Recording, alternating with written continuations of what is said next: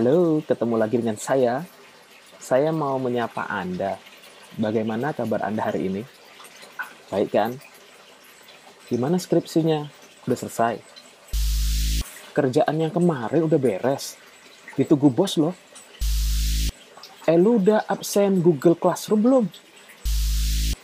Wow, PR lo, jangan lupa lo, udah satu minggu keliwat.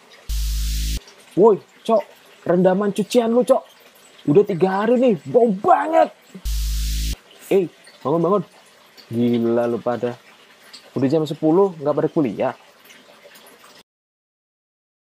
Oke ah, gua garapnya. Eh, males lah, bosnya cerewet. Google Classroom. Kemarin nggak absen. PR. Emang zaman gini masih ada PR? Halo, ganggu orang aja lu. Cucian yang mana coy? Kalau udah bawa ntar gue buang. Males kuliah gue. Tadi malam begadang nonton bola.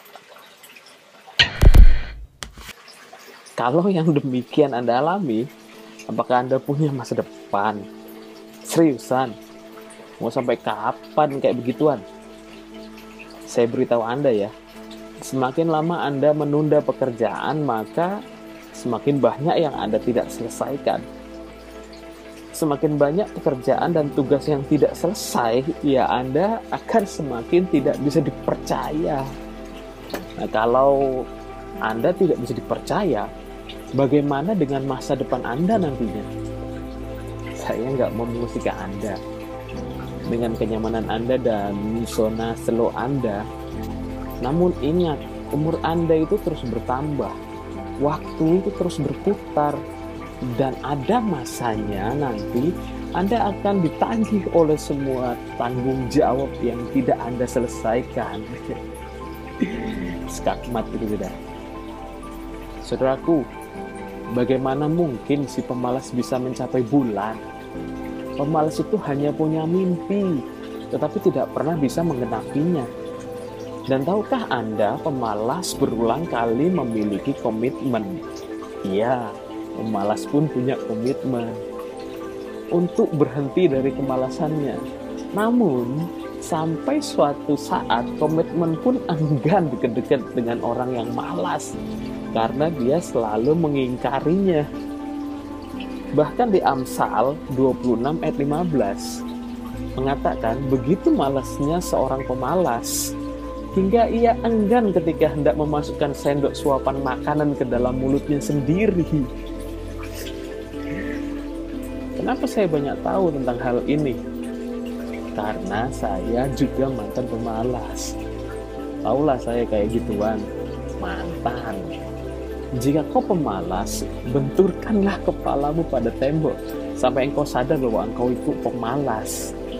Jangan saudaraku itu terlalu ekstrim. Coba lihat saja ke belakang Anda, apa yang telah Anda bangun. Semuanya hanya rentetan sampah yang berbau dan membuat malu. Dan tahukah Anda bahwa kemalasan adalah akar dari kebodohan? Anda akan malu sampai Anda tidak berani melihat diri Anda sendiri. Hati-hati teman, nanti bisa berakibat fatal. Jangan kebablasan, ini waktunya untuk bertobat.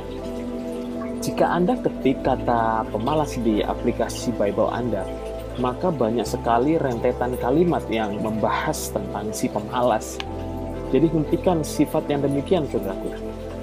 Amsal 28 ayat 19 mengatakan, siapa mengerjakan tanahnya akan kenyang dengan makanan. Saya ulangin, siapa mengerjakan tanahnya akan kenyang dengan makanan. Tetapi siapa mengejar barang yang sia-sia akan kenyang dengan kemiskinan.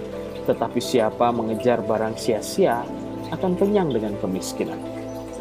Malas membuat wawasan kita menjadi sempit, saudara. Malas membuat kita kehilangan banyak kesempatan untuk berkarya. Malas juga membuat kita yang dulu bertambah dulu. Sungguh spesial. Jadilah rajin, paksakan dirimu sampai engkau mual. Tetapi ketika terbesit di pikiranmu untuk kembali malas, paksakan lagi sampai engkau muntah. Pokoknya saya katakan jangan pernah kembali kepada kemalasan. Sangat membahayakan. Karena kemalasan berarti kematian. Jangan pernah kembali saudaraku. Berusahalah meskipun rasanya seperti mau mati. Tapi sebenarnya engkau tidak akan mati hingga kerajinan mendapatkanmu, kebenaran menghampirimu, dan hikmat ada dan selalu datang padamu. Pokok jauhi kemalasan. Masih ada harapan jika Anda kembali kepada Tuhan dan bertobat. Maafkan saya jika kata-kata saya tidak berkenan di hati Anda. Namun, dengan sedikit pecut kasih, maka kita bisa kembali kepada kebenaran. Semoga firman Tuhan merubah pola pikir Anda. Tuhan Yesus memberkati.